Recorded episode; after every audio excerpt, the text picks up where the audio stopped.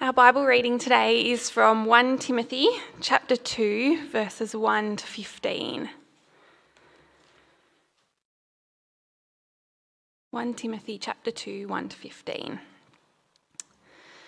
I urge then, first of all, that petitions, prayers, intercession and thanksgiving be made for all people, for kings and all those in authority, that we may live peaceful and quiet lives in all godliness and holiness. This is good and pleases God our Saviour, who wants all people to be saved and to come to a knowledge of the truth. For there is one God, and one mediator between God and mankind, the man Christ Jesus, who gave himself as a ransom for all people. This has now been witnessed to at the proper time. And for this purpose I was appointed a herald and an apostle. I am telling the truth, I am not lying, and a true and faithful teacher of the Gentiles. Therefore, I want men everywhere to pray, lifting up holy hands without anger or disputing. I also want the women to dress modestly, with decency and propriety, adorning themselves, not with elaborate hairstyles or gold or pearls or expensive clothes, but with good deeds, appropriate for women who profess to worship God. A woman should learn in quietness and full submission. I do not permit a woman to teach or assume authority over a man. She must be quiet. For Adam was formed first, then Eve. And Adam was not the one deceived. It was the woman who was deceived and became a sinner. But women will be saved through childbearing if they continue in faith, love, and holiness with propriety.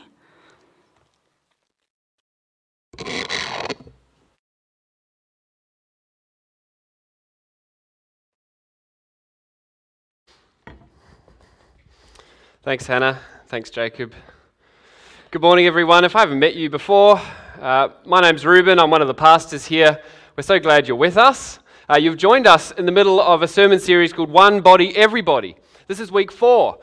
We started looking at how the whole church is together, the body of Christ. Then we looked at spiritual gifts. Then we looked at the importance of love, which binds all of these things, makes them work together. We come today to roles. All of us having different roles, and particularly the different roles of men and women in the church. Let's pray, and then we'll look at this passage together. Lord God, we thank you for your word. We thank you that it is timeless and true. And more than that, we thank you that it is good. Good for us. Good for your church. Good for the glory of your name. The spread of the gospel. Lord, we pray that this morning you would use your word again, powerfully through your Holy Spirit, to build up this church, to make us stronger together for the glory of your name. We pray this through Jesus. Amen. Well, maybe over the years you've heard some of the same comments about men and women that I have. Some of these comments make my blood boil, quite frankly. Like when a man hints at the idea that a woman is weak, inferior, that they should quietly have their babies over there while the men get on with the important stuff. Or maybe, like me, you've heard comments of a very different kind, comments that actually do make me quite sad, like when a woman suggests that men in history have pretty much tried and failed, and it's time for them to step aside. It's time for women to run the world. And any man really should be treated with suspicion just by virtue of the fact that he is a man. Sometimes it almost feels like a war, don't you think? Like there's these two opposing sides. They're facing off against each other. And they both seem to want to sideline half of the population. And you can't help but wonder how humanity could ever flourish if we do that. Maybe it's not surprising then that our society is becoming increasingly jaded about gender. We're almost ready to throw it away altogether, to erase the distinction between men and women and say, well, each person just figure it out for themselves as it is most convenient. Personally, I dream of another way. A way in which we admit that men need women and women need men. A way in which we would be stronger together. A way in which we would value each other and fight alongside each other instead of fight against each other. And I believe our society is searching for this too. Searching for a way where we can explain what deep inside we know is true, that a man and a woman are not identical, that they're not interchangeable, but they are equally important and needed. We're looking for love, we're looking for unity, we're looking to be stronger together. But what does that look like in practice? How can that beautiful dream ever become a reality? That brings us to our passage today. Now, that might seem quite jarring for me to talk about that beautiful dream and then segue into the passage we just read, right? Because, let's be honest, 1 Timothy 2 has some pretty countercultural verses in it. But before we write them off as dated, as dangerous, just pause with me and consider, does countercultural necessarily mean wrong? I mean, didn't we just admit that our society doesn't exactly have it all together on this stuff? This morning, we have the chance to hear things from God's perspective. We get to hear the master architect sit down and explain to us the way he designed things and why. And I hope that we're going to see that his design is really, really good. I honestly believe that God's design for gender roles in the church is good news. It's good for men, it's good for women, it's good for the gospel. Why do I say that? Let's jump in. If you haven't got a Bible open to 1 Timothy 2, please do it, because these are the words of God. We're going to see three things in this passage. The first is this: we share the same goal. We share the same goal. Before the Apostle Paul is going to divide up roles, he wants everyone to be united around the same goal. It's kind of like the construction manager who makes sure that everyone knows the overall plan for the building before the sparkies and the builders and the plumbers go off to do their different tasks. Paul wants the church to be united around the main thing. What is it?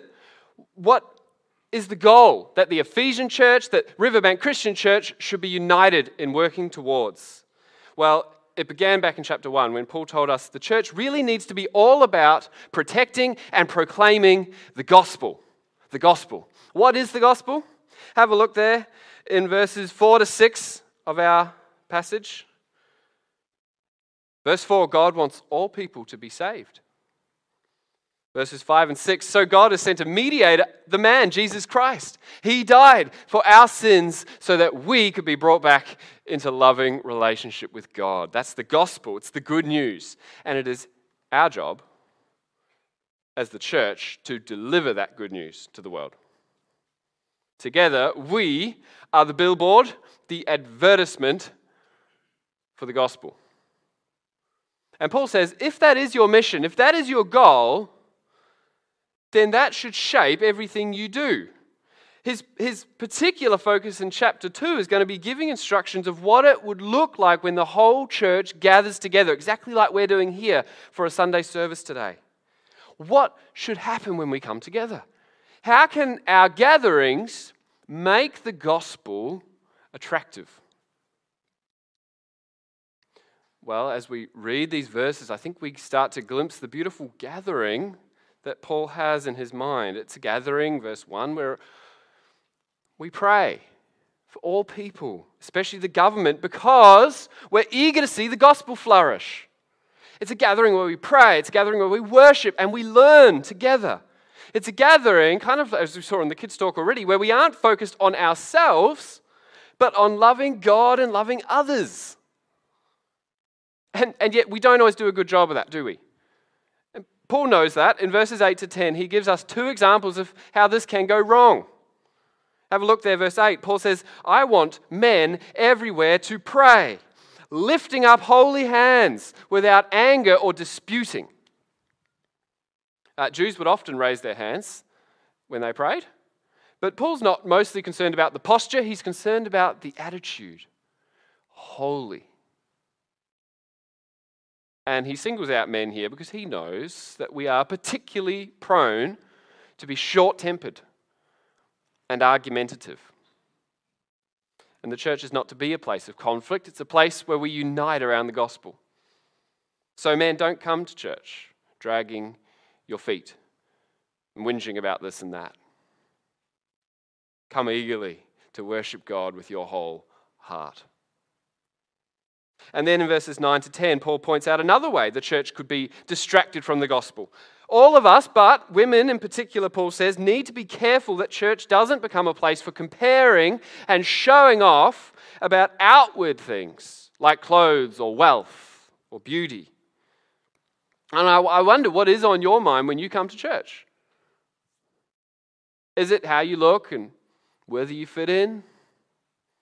Or are you focused on how you can do good deeds and use your gifts to bless others? Paul's not saying women can't do their hair and look nice. He's warning against extravagance that distracts from the things that really make the church beautiful. A beautiful church is a place where people love Jesus and they love each other.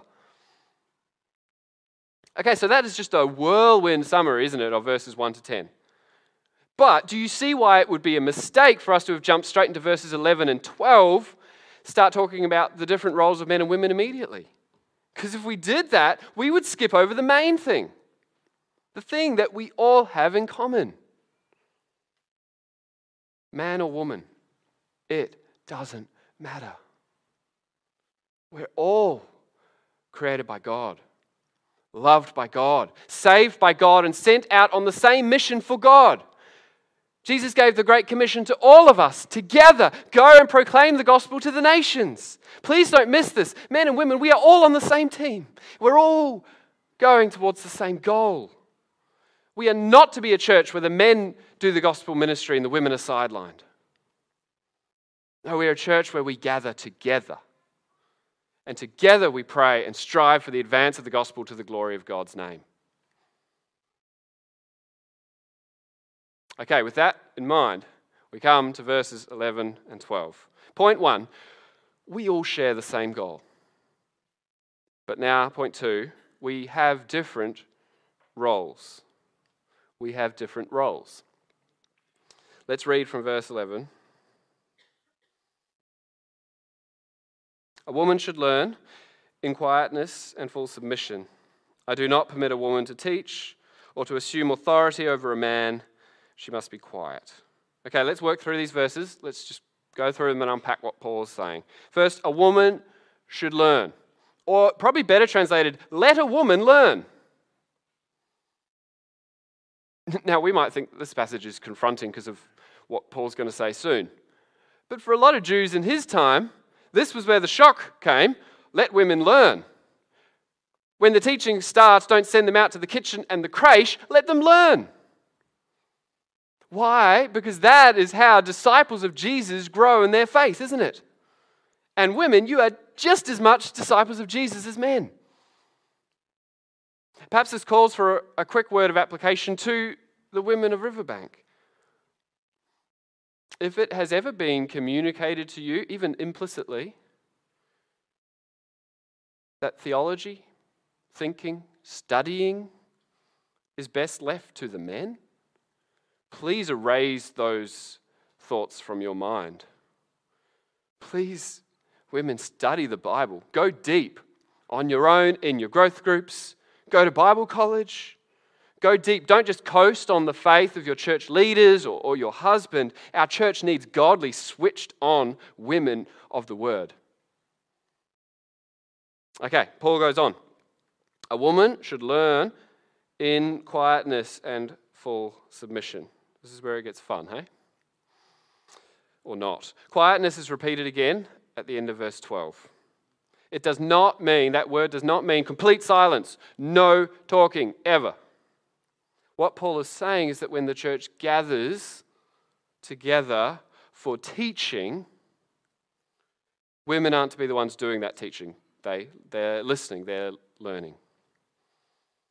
What about that phrase, full submission? Well, actually, submission is a pretty common theme in Scripture, isn't it? Submission is a normal thing for Christians. Kids submit to their parents, wives to their husbands, all Christians to church leaders and to the governing authorities of the nation and ultimately to Jesus Christ. And if you don't like that, well, Jesus Christ submits to his Father. So submission is not a dirty word in Scripture. I think Australian theologian Claire Smith gives a great definition of submission. She says, submission is a voluntary and willing acceptance of the leadership and responsibility of another. Read that again. Submission is a voluntary and willing acceptance of the leadership and responsibility of another. But what exactly is Paul saying in this passage? Is he saying all women should submit to all men all the time? Well, the next verse makes it very clear that that's not what Paul is saying. Verse 12, I do not permit a woman to teach or to assume authority over a man. There's two things here, to teach and to have authority. But these two things, they go hand in hand. They fit together. See, Paul is not talking about all teaching, any teaching that happens in the church. And he's certainly not talking about teaching outside of the church like at school or uni or Bible college. He's talking about authoritative teaching that happens in the church, teaching that sets the doctrine and the direction of the church. It's a specific type of teaching. When does that authoritative teaching happen? It primarily happens when the whole church gathers and God's word is preached. So, when Paul talks about a woman being quiet and submissive, he has a specific context in mind. He's talking specifically about the public gathering of the church, particularly when the teaching is happening. That's when women learn quietly rather than teaching. That's when women submit rather than having that position of authority. Who should do this teaching?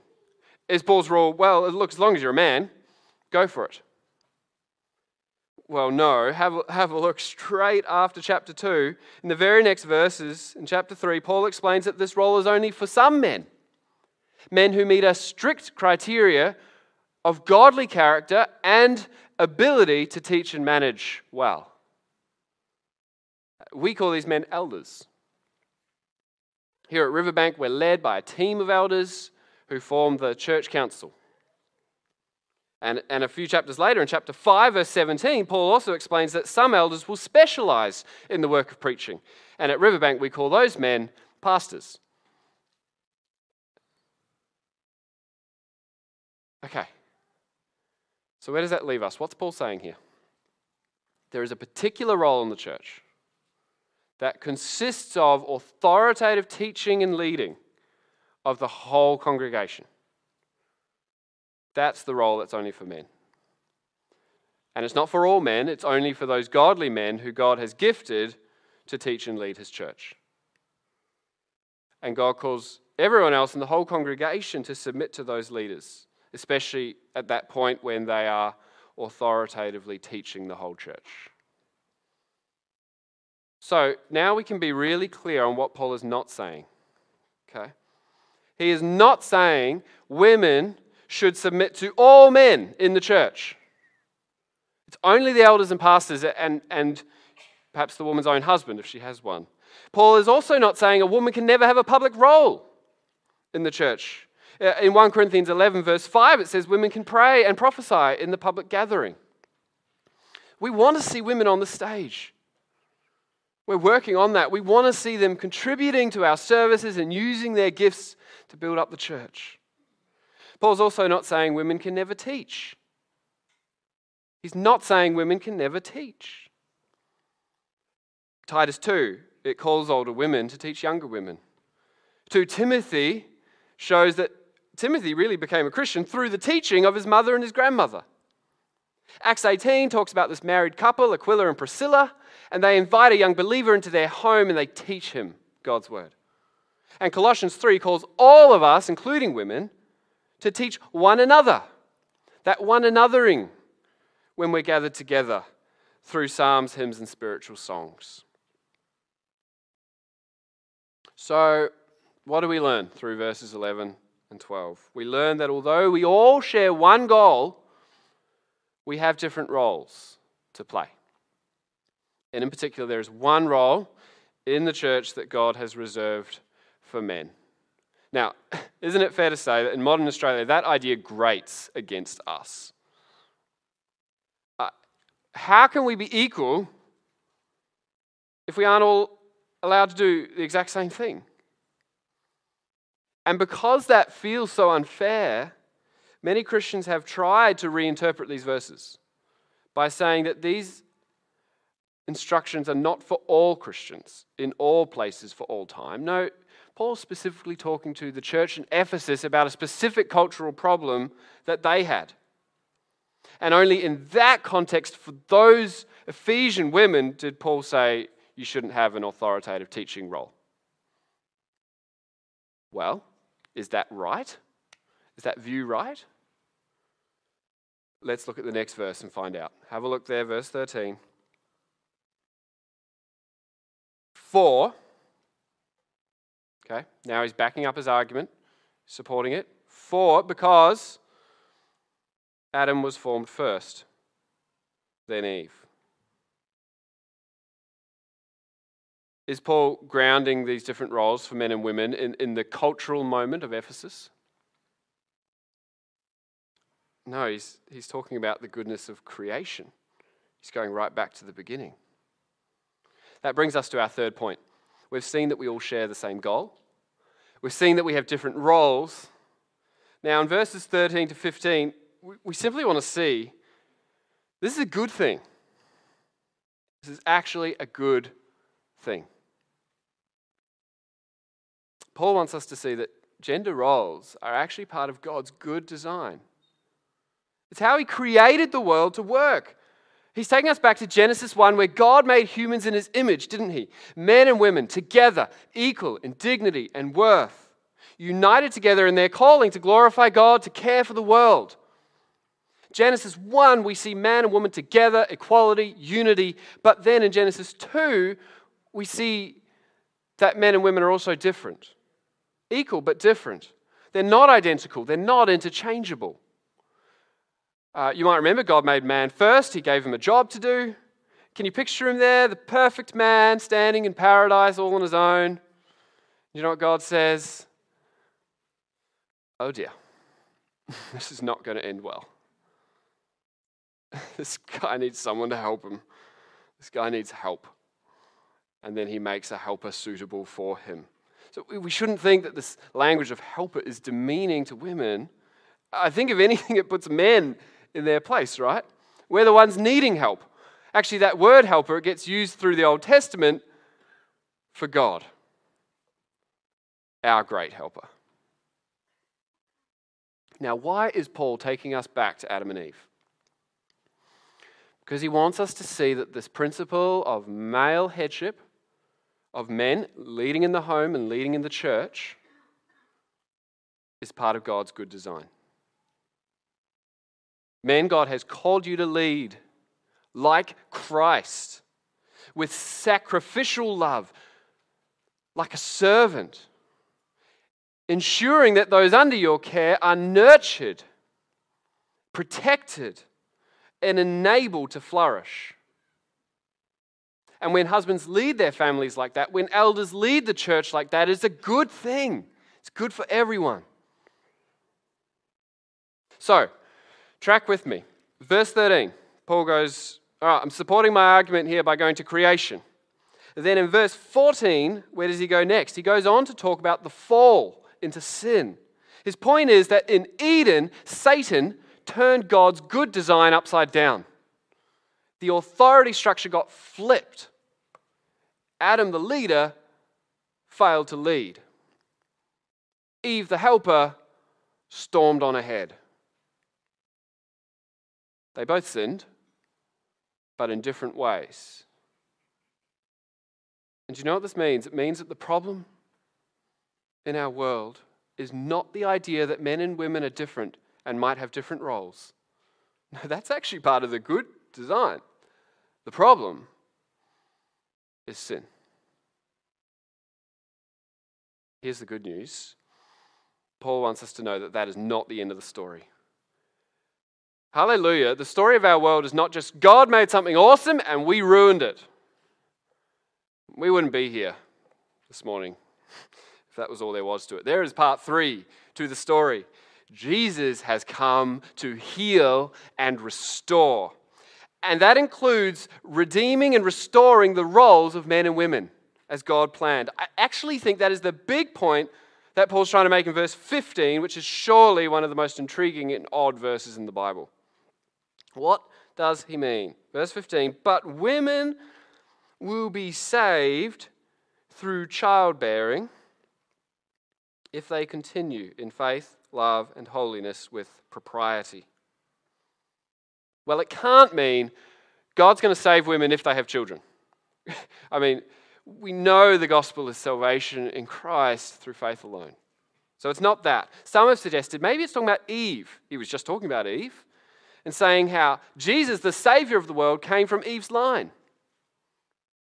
That's plausible, I think, but I don't think it's the best explanation. I think we can do better. Remember the main flow in Paul's argument. He's saying, yes, sin has come into the world. And it has messed up God's good plan for men and women. And yes, there's now tension in our relationships. It can be hard. Yes. But don't despair. Why? Because God is saving us. And as part of that, He is helping us begin to live again the way He designed us to live, including the ability to now embrace our God-given roles as men and women. And I think what's happening in verse 15 is that Paul is picking... He's illustrating his point by picking the most obvious, undeniable difference in the responsibilities of men and women. Childbearing. Really hard to get past that and blur the lines on that one, right? He's saying, Christian man, Christian woman, God is calling you to faithfully step into the roles He has given you. Now, Claire Smith helpfully points out this doesn't mean that all Christian women have to have children. We know that some cannot for various reasons. But rather, Claire Smith says that women are to be content with the roles and responsibilities that God has ordained for them. Men and women of Riverbank,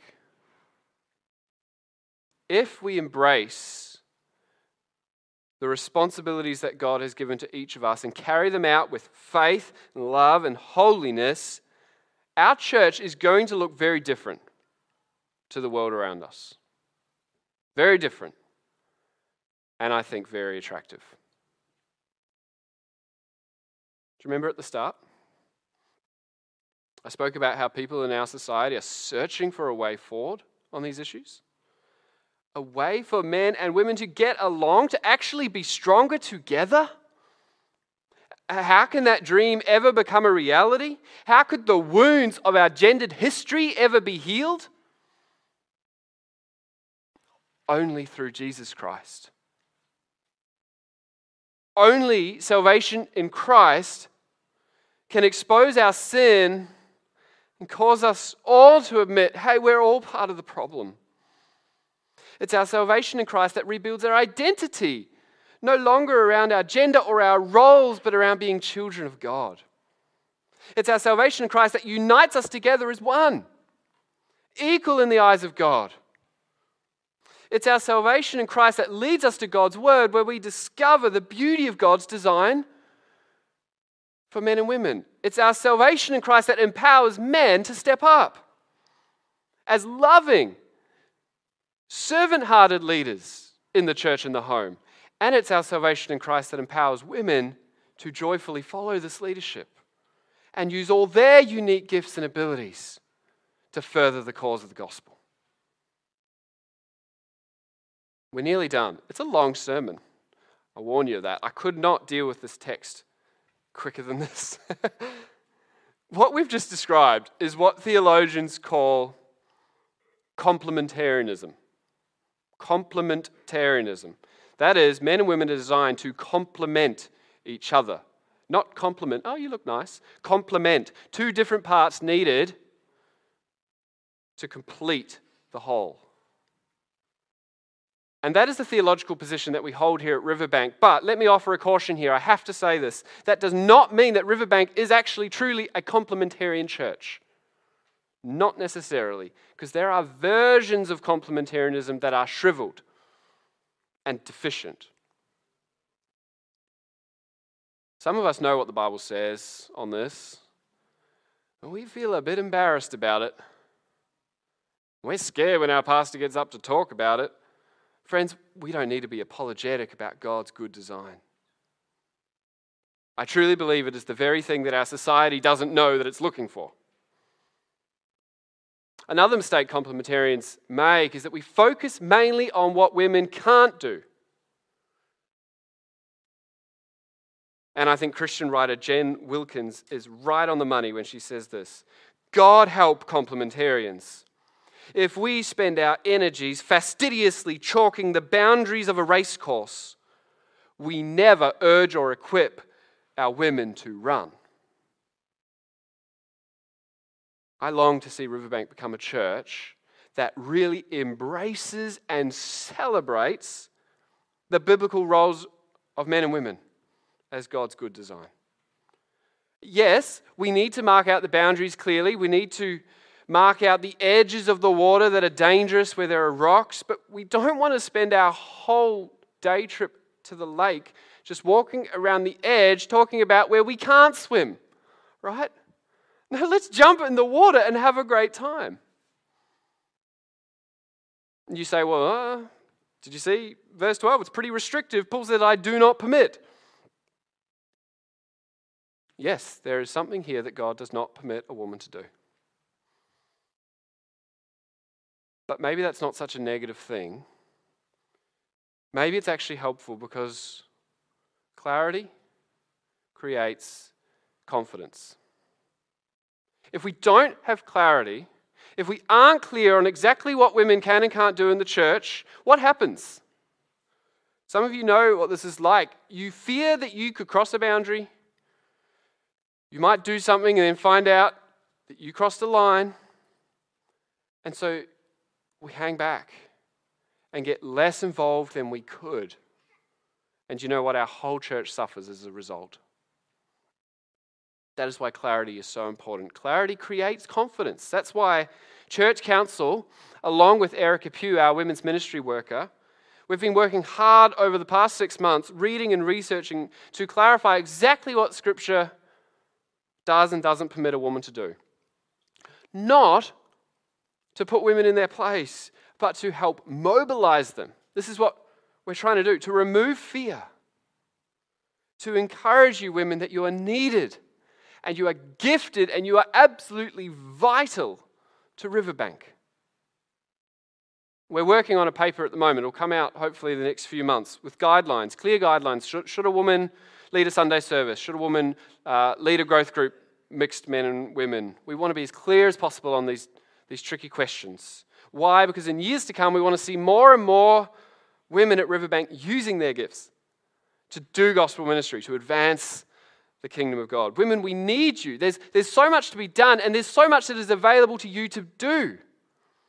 And we don't want you sitting on the bench and thinking, oh, there's not much for you. Thinking that this is really a guys' church. Guys do the big stuff, the important stuff. The only real ministry that even happens here is preaching and eldership. Absolutely not. The dominant emphasis in the New Testament, the whole point of the sermon series is to highlight the fact that every member of the church is gifted and needed in order for the gospel to go out. Okay, let me say a quick word to men, and then we'll finish. There is a role here that God has reserved for men. Godly men who will teach and lead the church in a Christ-like way. Our churches desperately need more elders and more pastors. And it's got to be men who take responsibility for that. In the very next chapter, chapter 3, verse 1, It will begin with these words: whoever aspires to be an overseer desires a noble task. Men, are you aspiring to this task? Young men, is this on your radar for the future? I'm convinced that if men stepped up and did a good job of what God called them to do, and I'm speaking to myself here, in the church and at home, I think there would be far less women frustrated by complementarian theology. Riverbank, when we follow God's good design for gender roles in our church, we will all be stronger for it, and the cause of the gospel will flourish. Let's pray together.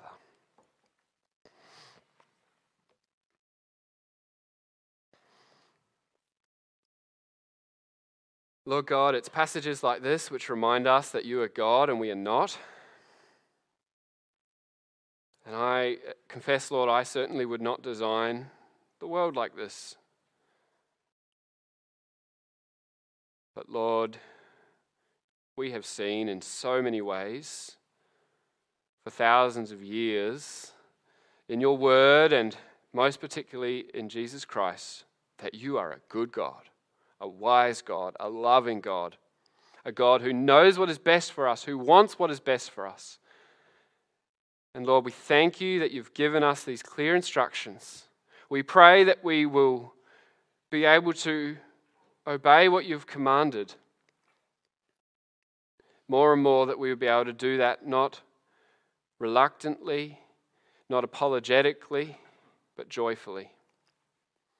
But Lord, we also pray that our complementarian theology here at Riverbank would not become little more than a few rules of what a woman cannot do.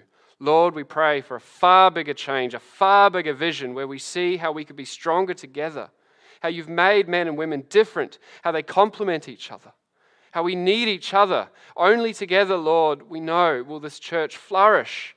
Will this church be a place where the gospel is lived out, where there are loving relationships and passionate outreach, where everyone is being discipled and growing to love and learn about Jesus Christ? So we pray, Lord, do that work.